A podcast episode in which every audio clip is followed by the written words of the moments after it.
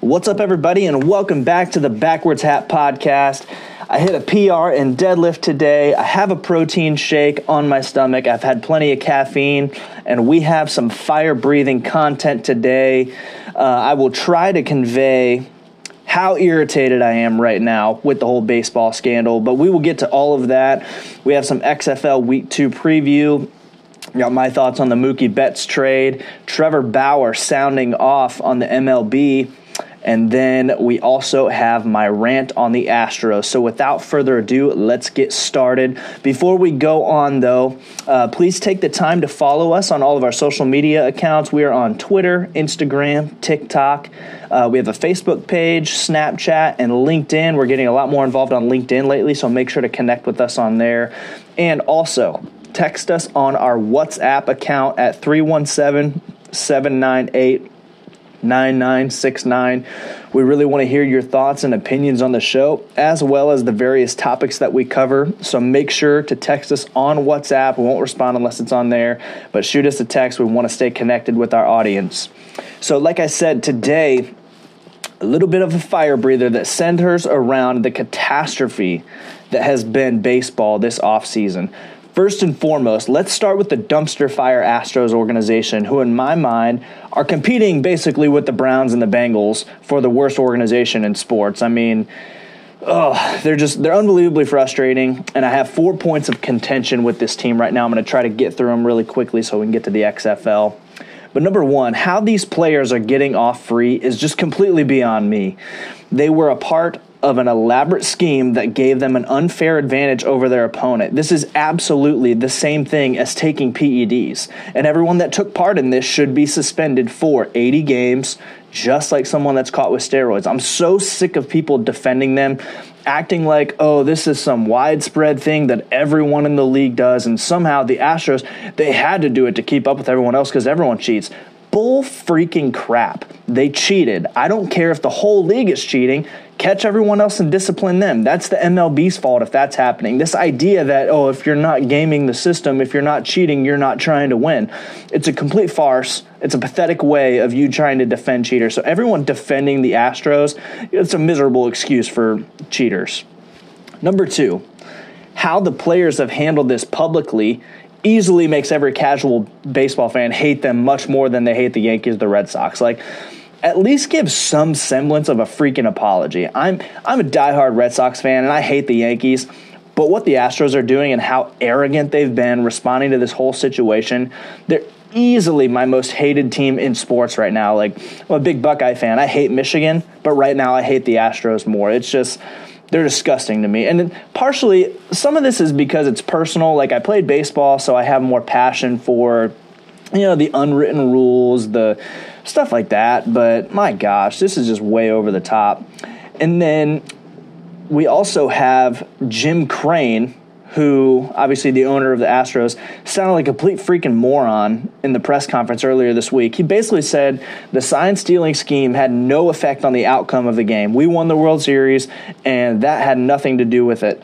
And then later he was prompted by a similar question, asking him basically asking him the same thing, and he backtracked and said, that the scheme or that he didn't say it didn't affect the game. So basically, on one answer, he said it didn't affect the game. Then in the next answer, he said, I never said that it didn't affect the game.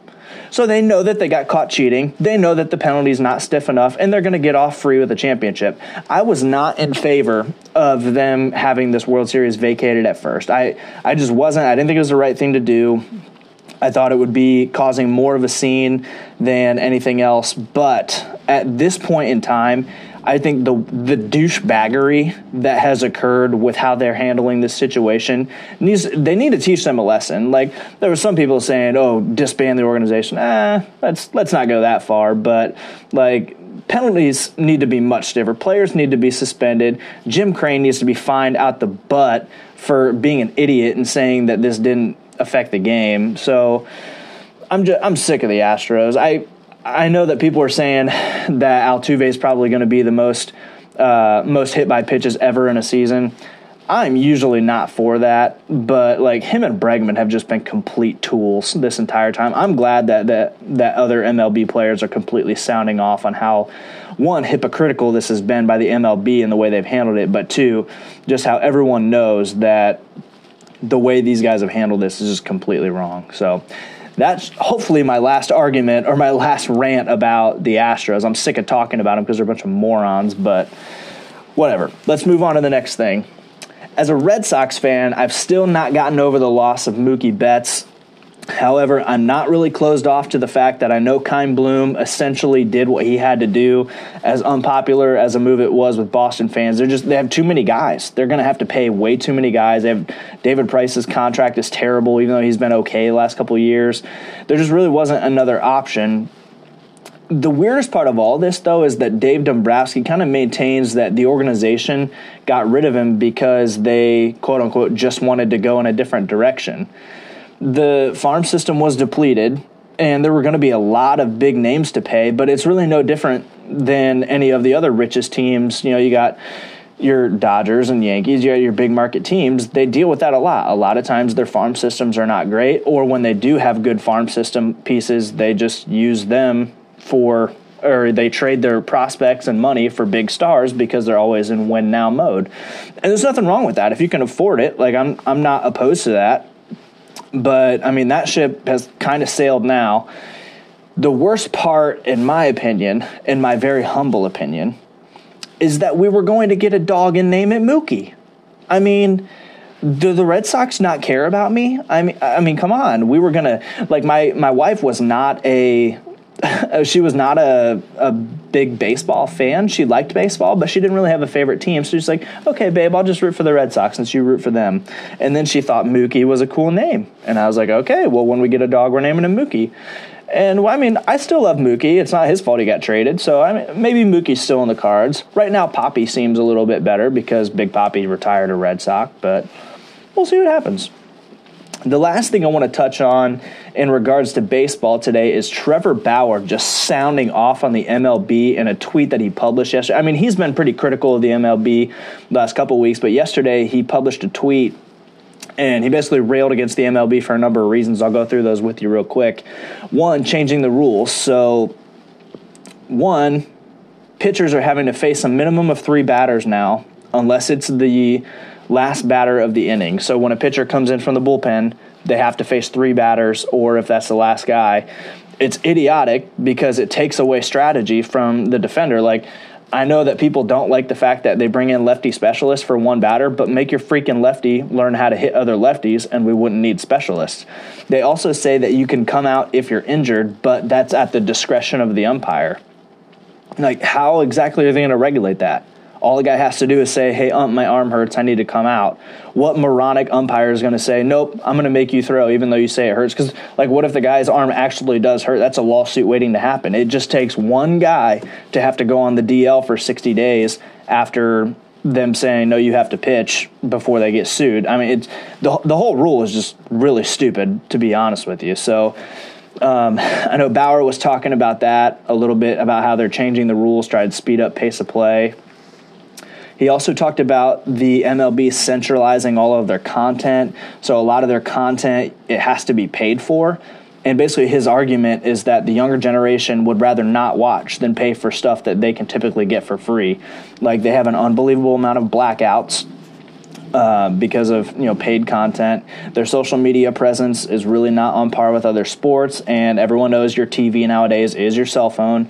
So I, I'm 100% on board with him in this regard because you know most social media algorithms favor quantity right now. They they favor quality as well, but they lean more towards quantity of your content. So if you're putting out a bunch, their algorithms will read that and I just don't think that baseball is on par with everyone and they're not really they're not really addressing the problem they're trying to address. Like they want to appeal to the younger generation. They want to speed up games, but that's not making the game more entertaining. Just like football games go three, three and a half, sometimes four hours. People can sit and watch, and yeah, there's more action involved, but it's not the length of time.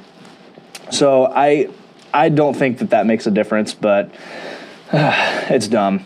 Uh, stupid rules limiting player expression is another argument that he was making.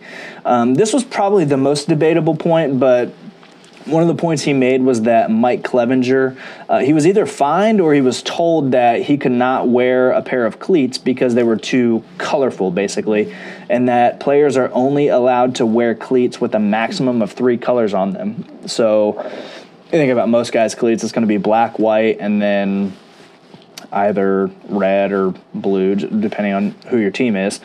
And I have to say, I'm on board with everything Bauer is saying. Like, it's no secret that MLB popularity is going down. All their efforts to change the game and speed it up, I think, make zero percent difference in making the game more entertaining. Mean, shoot, they've even talked about outlawing shifts to produce more scoring, which is even dumber than the bullpen rule this year. That's like telling an NFL defense, "Hey, against this particular QB." You're not allowed to blitz on third downs because he could probably throw better and score more if he didn't have any pressure.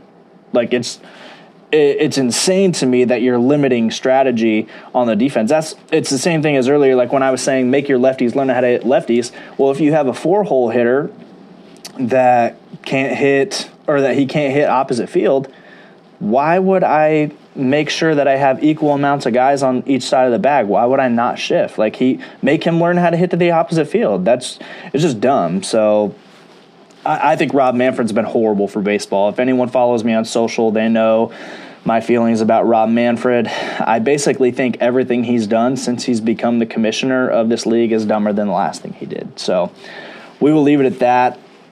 And like I said, I, no more little breaks. I'm just going to continue going right through. Man, oh man, I'm excited about the XFL. Um, there was a guy earlier this week that posted on LinkedIn about how excited he was. And I commented, and I was like, you know, it's actually crazy how excited I am and or how excited I was and I still am for this league. Like there's no teams in Indianapolis. There's only three guys from Ohio State even on a roster. So it's not like there's that big of an Ohio State presence that I really really definitively have to root for someone, but maybe it's because it's new, you know, like fear of missing out. Like I picked the defenders as a team to root for, maybe because I have FOMO, but you know, I just think it's more fun to watch. Um, I've been I've been kind of following along with this ever since the XFL was announced in 2018, and I think they did uh, themselves a lot of favors by announcing really early that they had a season coming. So, yeah, I'm I'm just super jacked up about this league, and I think I've used the word super jacked up together um, probably a hundred times in the last two weeks. So apologies if that's annoying to you, but let's uh, let's get some uh, review or not review but preview of week two coming up for the XFL we have uh, first game, my game of the week, the DC Defenders versus the New York Guardians. I think most other people that watched last week would have this as their game of the week as well. Um, the Roughnecks did put up 37 points last week, so some would argue with my next opinion about the Defenders having the best offense in the league, which I do. I mean, they did put up 31 points. Um, Cardale Jones wasn't extremely efficient, but I mean, he, he made big plays. But that's what I believe for right now is that they have the best offense in the league. This game, obviously, it's intriguing because the Guardians had by far the best defensive performance last week. They forced three fumbles, which they recovered one of them, and they had two picks in their performance against the Vipers, um, pretty much making them a defensive force going into week two. I thought the defenders looked really smooth on offense, especially as the game went on. Like I said, Cardale Jones wasn't extremely efficient, but he made big plays when he needed to, which is basically the same thing he did at Ohio State. So, um, and I, the offense didn't turn the ball over, which, you know, duh, your offense is better when they don't turn the ball over, but that's a good measure of any offense is when you can hang on to the football, you got a lot better chance. So, best offense versus best defense. The one thing that I think the defenders need to do going into week two, I think they really need to get Pumphrey a little more involved this week. Uh, I mean, he's he's so dynamic that it's just going to open up their downfield game against the Guardians, who obviously showed they can turn you over in their secondary. Um, last week, Pumphrey only had four carries, and then he had one catch on three targets. So I personally think if he touches the ball 10 to 15 times, maybe even more, that's going to make them that much more dangerous. And some of that's game flow. Uh, I mean, obviously, if you're up by 20 points or so, you're going to run the ball more. But, you know, I just think that 15 times for Pumphrey is really going to open things up downfield for this team. As for the Guardians, I do think they're going to have to work a little harder on offense this week than they did last week. Uh, Matt McGloin looked okay. He was 15 for 29 with 182 yards. Um, but they did only have 44 yards rushing, and I don't care what league you're in, it's going to be tough to win with 44 yards on the ground.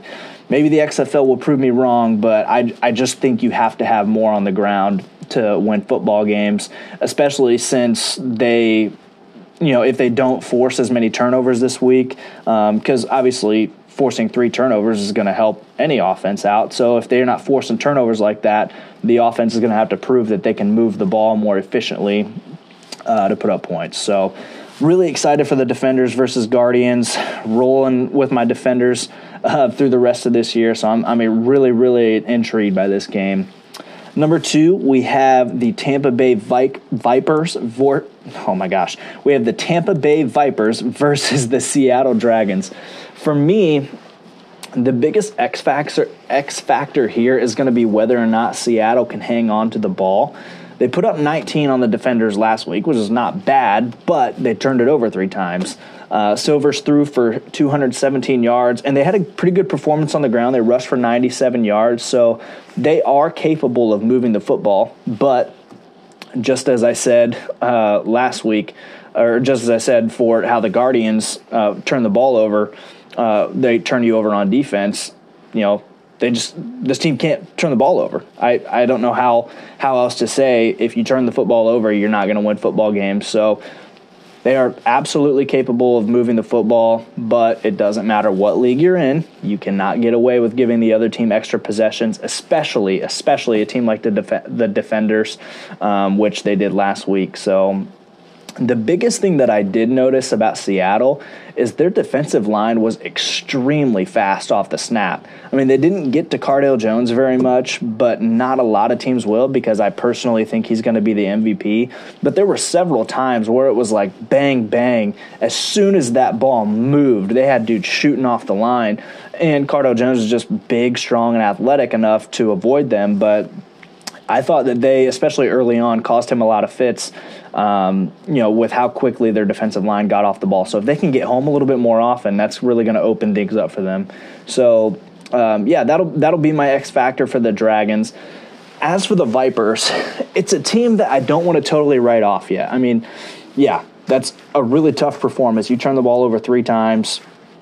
Tough game. We we really this is going to be kind of a theme for me throughout the rest of this episode. We really don't know how good the Guardians defense is to say it was all the defense. So if if that's true, if it was all just the Guardians defense is just unreal, then you know the Vipers have a little bit more of a shot. You know, we'll find out. Okay, are, is their offense really just that bad? Um, you know, I, I, suspect we're going to find that out this weekend. Um, but here's the thing: again, they moved the ball well. Aaron Murray threw for 231 yards. They ran for 150 against New York, so they are absolutely capable of moving the football. Now we just need to see if they can hang on to it. I mean, it's it's only been a week, so we can't write anyone off yet. So I'm looking forward to seeing a if the turnovers were a fluke or if that's just who they're going to be, and b if they don't turn the ball over, did those yards translate to points? Because you can gain all the yards you want, but if you're constantly having to put up field goals inside the red zone, that's the quickest way to lose yourself a football game. So if they can hang on to the football, does that translate into points for them? So exciting game to watch. The third one will be the Dallas Renegades versus the Los Angeles Wildcats. I think this game is big for two reasons, both involving quarterbacks. Both of these teams are getting, all right, at least we think right now, both of them. I know for sure Dallas is getting Landry Jones back. They've already said he's going to be starting this week. As for LA, Josh Johnson was their slated starter. He is number one on their depth chart. Um, it, it is really hard to gauge where either of these teams are, especially without their starters. So this, I think this is a must watch, especially for their fans to find out how good these teams really are. Um, I'm curious to see how the Wildcats come out in this game. They fired their defensive coordinator and released their captain on defense after one week. I mean, Granted, they gave up 37 points to the Roughnecks. Not exactly the way to start out with a bang, but I mean, there had to be some underlying issues for that to have occurred. Like, they just maybe they had differences that they knew about already and they just really unveiled themselves in week one to show this is not going to work. But either that or there's just a lot of discourse as far as getting along with personalities. So for that to have happened after week one there there really had to be some issues going on the problem though for the wildcats is even though the Renegades only put up nine points last week, I don't think they're going to get much of a break because Bob Stoops is now calling plays for Landry Jones, who's going to be a much better fit for an air raid style offense because obviously that's what he came from. So here's the other thing about the Renegades. Honestly, their defense wasn't that bad. Like they only gave up 15 points, but the area that really showed some weakness was their uh, defense against the run. So they gave up 191 yards rushing to the Battlehawks, including 77 yards to the quarterback Ta'amu. So they won't face quite the dual threat in their quarterback this week. Uh, I, I, don't think, no matter who starts for the Wildcats, they're not going to be as athletic and mobile as Ta'amu. But the big question to answer for the Wildcats is who is that quarterback going to be? Um, they have Josh Johnson, who was upgraded to limited in practice this week, and Kanoff has been a did not practice with some head issues. So I'm really curious to see if Johnson's going to be out there for this one. Um, I believe Josh Johnson has the most NFL experience in uh, of all the players that are in the XFL. I don't know if they're basing that off of time played or just years of service because he was in the league for a long time, but he he didn't really start that much. So uh, we'll we'll see. Um, I'm I'm genuinely excited to see how these teams come out and play because you know it's it's just hard when you have when you don't have your starting quarterback. I'm a Colts fan, and we found out how hard it is when you don't have your starting quarterback this year. I'm certainly not comparing either one of these guys to Andrew Luck, but um, yeah, it's it's just going to be really fun to see what these teams really are. So, lastly, we have the St. Louis Battlehawks versus the Houston Roughnecks. As with all other games, I'm incredibly interested for a couple reasons. One, I want to find out is the Roughnecks offense really as good as they showed in week one? Can the Battlehawks turn all their yards into more points? Is Ta'amu as much of a stud as he showed last week against the Renegades? And four, is Phillip Walker the front runner for MVP? So let me know what you think. But if the Roughnecks have another offensive performance like they did last week, in my opinion, Phillip Walker is going to have to be the front runner for the MVP. Um, I think most people after week one would have him and Cardale Jones in that conversation together. But I think if he puts up another performance like that, he's going to have to be number one. And honestly, I think that the Roughnecks would move into the favorites to win the championship unless the defenders completely ball out against the Guardians. If like the defenders come out and thrash the Guardians, then I, I think they're still the favorites. But if they have like a 17 to 15 or you know 20 to 18 ball game, I think that if the Roughnecks come out and handle business, you got to think about making them the front runner for uh, for the odds to win the championship. Speaking of odds, I do think that's really cool that they have betting odds going on. A lot of a lot of sports gambling talk during the live broadcast. I think that whether you're a gambler or not, I think that's adding more intrigue to the games. Like you know, if you have fantasy sports, that's going to add. If you have sports betting, obviously, if people have money riding on it, they're going to want to watch the games more. So I think that's a really interesting part. But as I said earlier, my phrase, I'm just so super jacked up to watch this league and find out what these teams really are. I mean, we can guess all we want based off of their rosters. I mean, you can always look at what college did these players play for, who all played in the NFL. We can say we know a little bit after week one, but my guess is we're really going to need to see each of these teams play each other at least once before we have a really clear picture of what these teams really are. So, especially you take a look at teams like the Vipers and Renegades. They both did not look very good, but the Renegades are getting a good quarterback back, and the Vipers, you know, turnovers are part of the game. You you can't do it, but we get to find out is that first game of the year jitters, or is that who they are? If that's who they are, we know the Vipers are not going to be a good team long term. If it's not, and that was just a fluke, well, then the Vipers can move the ball. So they're just my example because they only scored three points. But you get what I'm saying. I I really think that after a couple of weeks seeing all these teams play against each other, we're really going to find out a lot more, basically. And I think everyone else would agree with that. So I'm still riding with the defenders for the championship. They are, if I was betting today, I would still be betting on the defenders for uh, the championship. But we are going to find out how good that offense is against the New York Guardians this week. So, game of the week right there Guardians versus the defenders. So, also, for everybody that follows on social or knows the WhatsApp number, I need opinions from you. I need opinions on who is winning the logo slash the jersey war. So, which of these teams came out and is really killing it with their logo, like their graphic design and their jerseys? Personally, I really like, uh, it's kind of a tie for me. I really like the New York Guardians and the St. Louis Battlehawks stuff. The Vipers, they're really, really vibrant colors, but I, I, don't know how much of a fan I was of the two different colors of green. I guess one could be argued as more yellow than green. I'm not a huge fan of the combination. I thought the Guardians uh, logo looked ballin' in the all black. That looks so cool. And then I, I don't know. I just really like the Battlehawk stuff as well. So those are my two picks for the logo and jersey wars.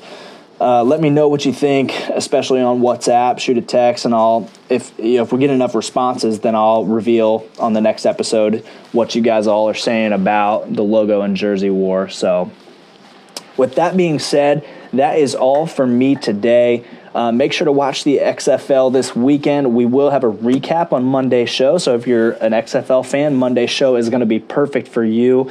Make sure to follow us on all our social. Again, we're on Twitter, Snapchat, Facebook, TikTok, LinkedIn. Uh, I probably missed one.